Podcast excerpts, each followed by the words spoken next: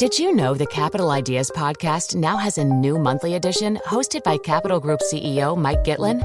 Through the words and experiences of investment professionals, you'll discover who was their best mentor, what's a mistake they made that changed their approach, and how do they find their next great idea.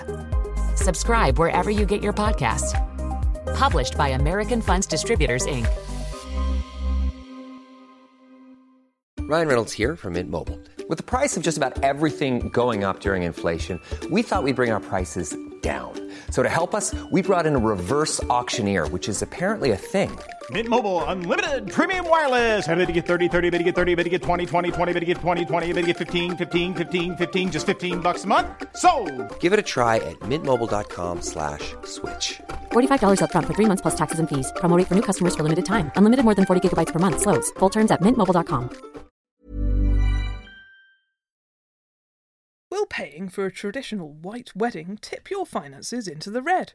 As wedding season begins, we look at ways that happy couples can trim the cost of their big day without skimping on romance. Did you have a bet on Leicester City? The football club's extraordinary victory prompts the Money Show to look at the growing popularity of online betting sites. And as I was going to St Ives, I met an FT journalist with an intriguing story about how local people in Cornwall are fighting back against property price inflation. Welcome to The Money Show, the FT's most popular weekly podcast. I'm Claire Barrett, FT Money Editor, and I'll be giving you all the week's money news in downloadable form with the help of my FT colleagues and columnists. Does your big day have to leave you facing a big bill?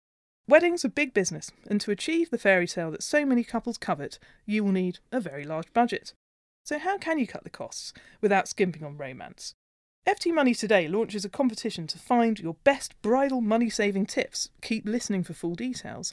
And in this weekend's issue, we hear from experts including Hamish Shepherd, founder of Bridebook, the free online wedding planning service, who joins me in the studio today. Hamish, welcome to the FT Money Show. Hello, Claire. Well, your business, Bridebook, has been collecting vast amounts of data about weddings, which you hope will help other couples make the best financial decisions about their own big day. So, firstly, let's start with the obvious question How much does a traditional white wedding cost nowadays, and who ends up fitting the bill? Right, well, thank you for having us. So, uh, yes, on Bridebook, we've had over 10,000 couples planning with us. We started in February of this year. And then looking across the data, you can now see the average wedding costs between 24 and 27,000 pounds. A lot of that depends on where you're going to host your wedding as well. If you're going to have it in the capital, on average it costs 38,000 pounds. But if you manage to get married in Wales, that's a cheaper part of the place in the country, uh, is around 23,000 pounds. And then on splitting the bill, it's actually changed from the traditional way where parents would cover everything. We're now getting couples paying actually around 62% of couples pay at least half of the wedding. Right. A fifth of all couples actually pay the whole wedding themselves now. If we look at a very small percent, only 6% don't pay a penny at all. So lucky them. So, the bank of mum and dad has, Right. appears to be falling short of money. So, what's your top piece of advice for newly engaged couples who are looking to save money on their wedding? I'd say definitely starting a huge new stage in life is not to start life and debt. So the most important one is to set a budget. It's an extremely emotional time when you've got engaged, all the excitement. I myself am getting married in three weeks' time, actually. And the most important thing is to really look at all the costs and get a solid budget and, and break it down. Looking through the data we've run, actually, uh, 36% of couples end up going over their budget. 32% didn't even have a budget and a very uh, thrifty 4% came under budget. So we've been working with a, a great team at Bridebook to hopefully do a ton of the information, help people pull together the breakdown as quickly as possible. Now, in order for couples to stick to their budget, there are many levers that can be pulled. Now, our reporter Adam Palin, who writes on the issue in FT Money this week, reveals how he himself saved nearly £9,000 by limiting the number of guests at his April wedding. Getting married in April was cheaper than June, and he only fed his guests once, which I rather liked. Now, I happen to know that you're getting married yourself in three weeks' time, so what are your top money saving wedding hacks? So I think Adam did a very good job. The main areas to look at, the biggest costs are going to be down to your venue, the time of year, and your number of guests. Right. If you're looking at Adam got married in April versus June, often the venue cost can be 70% less. If you're looking at a midweek wedding, it'll again be similar. So you can choose to get married at Blenheim Palace, but if it's a Tuesday in February, it might be within your budget, whereas a, Saturday in June is going to be a lot more expensive. Other tips I'd definitely say is being really uh, detailed on your guest list. That's going to be the biggest variety on your budget or the biggest impact on your budget. If you imagine you're basically paying for everyone's round in, in the local pub from middle of the afternoon all the way till midnight. So choosing carefully, you know, who you're going to invite is extremely important. A big thing is to prioritize what's important to you. A lot of people might race off and say, a marquee is going to be the dream. We'll do it at home, and that's going to be easy. But uh, there's a huge amount of costs involved in that. If you think of you need a generator and flooring and a lot more decoration. So from our data, it actually ends up being about 40% more expensive. But you'll probably only realize that often once you've put the marquee. You know, what I'd massively encourage is to look at all costs before you set off but still can have the most spectacular wedding within your budget. And what about the smaller areas where costs can be trimmed? Things like wedding favours, those frankly useless presents that get left on the table for people to take home, and, and invitations and all of the incidentaries that can the incidentals. So I think definitely um, w- with invitations, technology can really help there. Things like postal RSVPs, we actually used Bridebook, and people could just email us back other things like confetti, you can very easily make that yourself. A friend's actually making our wedding cake. Another item to consider is very important is your alcohol. So uh, something we've done for our own wedding is bought all our alcohol during the Christmas sales. That's when all supermarkets have their astronomical deals on to get you into the supermarket. So what would normally cost you you know a huge amount in a hotel. You can ho- you can you know serve an amazing brand name champagne at a amazing new year deal price even if your wedding's in the summer. Well thanks there to hamish shepherd founder of bridebook. We wish you all the best for your big day which i trust will come in on budget but if you think you can do better, listeners, we want to hear from you. Wherever you are in the world, what's your top money saving tip for couples who are about to tie the knot? We've heard some great ones there from Hamish. If you think you can do better, email us money at ft.com. And excitingly, we will be awarding prizes to the best answers, which we'll print in a future edition. The full T's and C's will be on the FT Thrift blog on our website from tomorrow you can read our cover feature, Cutting the Cost of a Perfect Wedding, in FT Money this weekend. Before that, Leicester City were handed victory in football's Premier League this week, a remarkable rise that saw the team defy quite incredible odds. At the start of the football season last August, some bookies were offering 5,000 to 1 on victory for the Foxes and could now collectively have to pay out over £50 million to those fans who gambled that Leicester would indeed win the title. All of this talk and football and gambling got me thinking about the rise of online betting services, which are particularly popular with football mad young men, a subject that I've explored in my Serious Money column this week. I'm joined in the FT studio by Lindsay Cook, the FT's Money Mentor columnist, who also has strong views on this topic. Lindsay, welcome to the show. Good morning. In my column this week, I talk about the growing trend for online betting, which anyone who watches a football match cannot fail to have noticed. But based on your own experiences, is this a trend that we should be worrying about? I think it is, and I expect in the coming weeks there'll be a lot more advertisements offering free bets, £10 bet with whoever on your favourite football team. And this is a way they can get your banking details and all sorts of things like that. And they lull people into a sense of security because they place a bet and they think, oh, I won't get the money. Then, when they get £20 in their bank account, they think, oh, I might do it again because they're obviously very honourable. And unfortunately, online betting is too easy. It's 24 7. You can keep it hidden from anybody. It's if your life's a bit boring, you're a bit fed up after work. I've come across a lot of people through Money Fight Club and CAB who start out with their favourite team, their Leicester, their Arsenal, or whatever, and then they're betting on all sorts of things. And it's very risky. So, are there any groups who you think could be more susceptible than others? I think people who are borderline depressed, fed up with their jobs, young men as well, uh, because they're lure- lured in by the interest in football, is my view.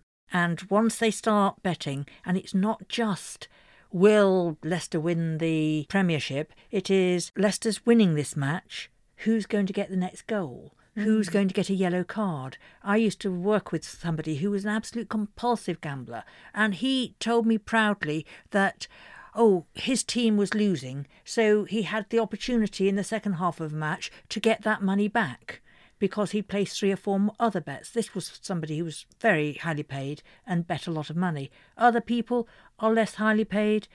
They don't know how much they are actually betting because they do lots of little things. There's online poker as well. That can be lots of small bets. They play bingo online.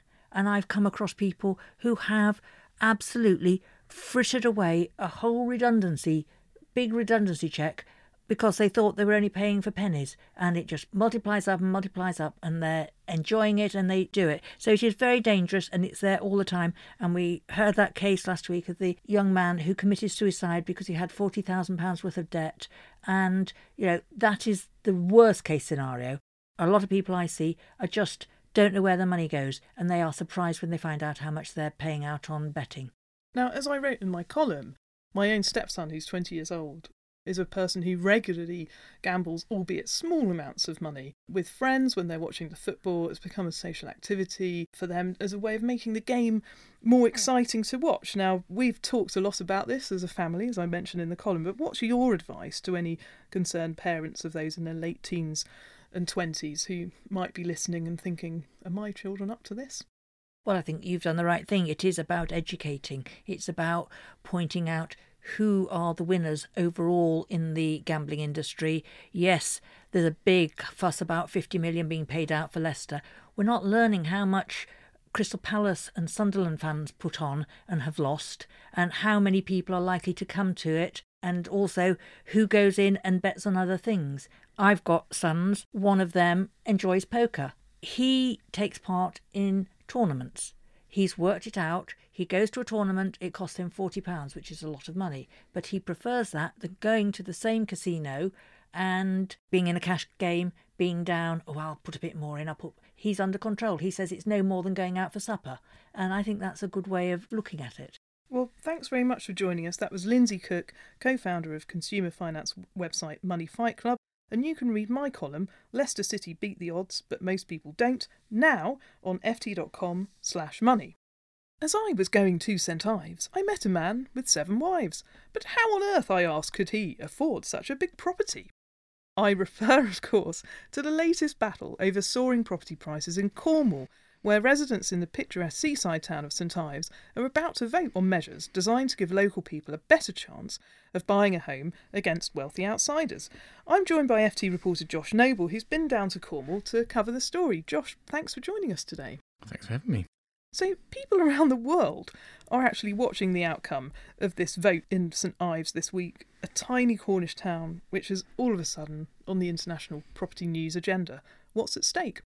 Well, as with much of the country, the people of St Ives, there's about 11,000 of them, will be going to the polls to pick councillors and uh, other local officials. But what we're talking about here is what's called the Neighbourhood Plan, which is about as racy as it sounds. It's 108 pages long of various planning laws, uh, identifies sites for development, and all this kind of stuff. But contained within it is a clause called H2, which is what everyone's got excited about. And if the people of St Ives vote in this entire neighbourhood plan, H2 will come in, and what that will do is it will stop property developers from selling new build homes to non residents. Basically, if you want to buy a new build house, you have to live and vote in St Ives if this comes in. Now, tell us a bit about the riddle of property prices in St Ives. St Ives is tiny and had a real squeeze on property because all of these people who went on holiday loved it and want to own a bit of it. And so they've been buying up these old sort of stone fishermen's cottages in central St Ives, very picturesque, not hugely practical. But what that's done is it's pushed property prices up across the town. I mean, the latest figures that we have show that the average house price is around 18 times local earnings. Wow. Just for comparison, in England, that figure is nine. So we're talking about real gulf here between what property prices what properties are selling for and what local people can afford. And there are a mixture of factors. I mean, tourism is the main thing, which you know people want to buy a house either to let out in the summer for investment purposes, to visit through the year uh, because they want a second home. And it's just sort of given that general uplift in property price that we've seen across the country a real sort of steroid boost. And obviously, the people who are from St Ives who are working in its tourist industry are now finding that they it's unsustainable for them to live there. But when you travelled down to St Ives last week, you found pockets of support for this policy. However, many locals think that the policy could backfire. Why is that? There are two concerns really. One is from the those who work in the tourism industry, people who run restaurants and mm. coffee shops and things like that, who just think, why on earth would you do anything to stop second homeowners who typically spend a lot of money when they come down? They're typically wealthier. They they support the local economy. So why would you do anything to undercut basically the mainstay of St Ives? So that's their concern is that if you do anything to scare off second homeowners or tourists, then it's really self defeating.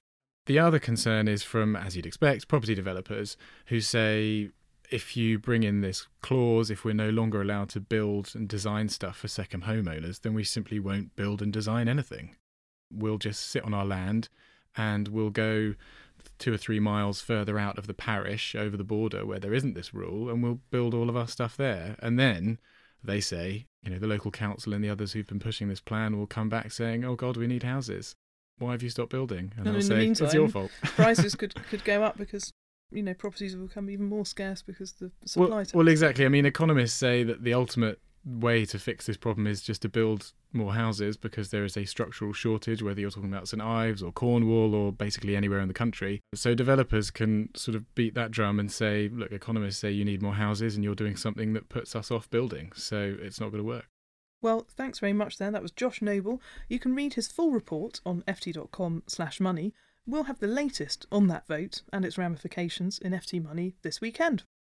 We'd love to know what you think about how you can cut the costs of your wedding or what you think about the row that's going on in Cornwall. You can get in touch with us via email, our address money at ft.com, or tweet us at ftmoney.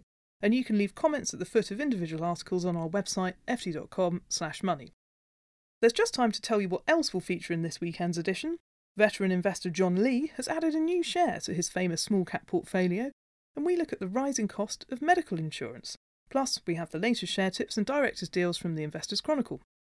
The Money Show was produced in London by Alex Wisniewska and edited by Feline Reyes in Manila. We will be back next week at our new regular UK publication time of 6am on Thursday mornings, ready for your commute into work. Till then, it's goodbye from us and our studio guests. Goodbye. If you enjoyed this podcast, you might enjoy the FT's Banking Weekly.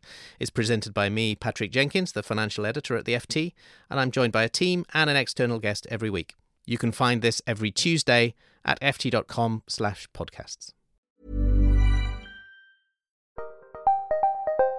Did you know the Capital Ideas podcast now has a new monthly edition hosted by Capital Group CEO Mike Gitlin? Through the words and experiences of investment professionals, you'll discover who was their best mentor, what's a mistake they made that changed their approach, and how do they find their next great idea. Subscribe wherever you get your podcasts. Published by American Funds Distributors, Inc. Cool fact a crocodile can't stick out its tongue. Also, you can get health insurance for a month or just under a year in some states. United Healthcare short term insurance plans, underwritten by Golden Rule Insurance Company, offer flexible, budget friendly coverage for you. Learn more at uhone.com.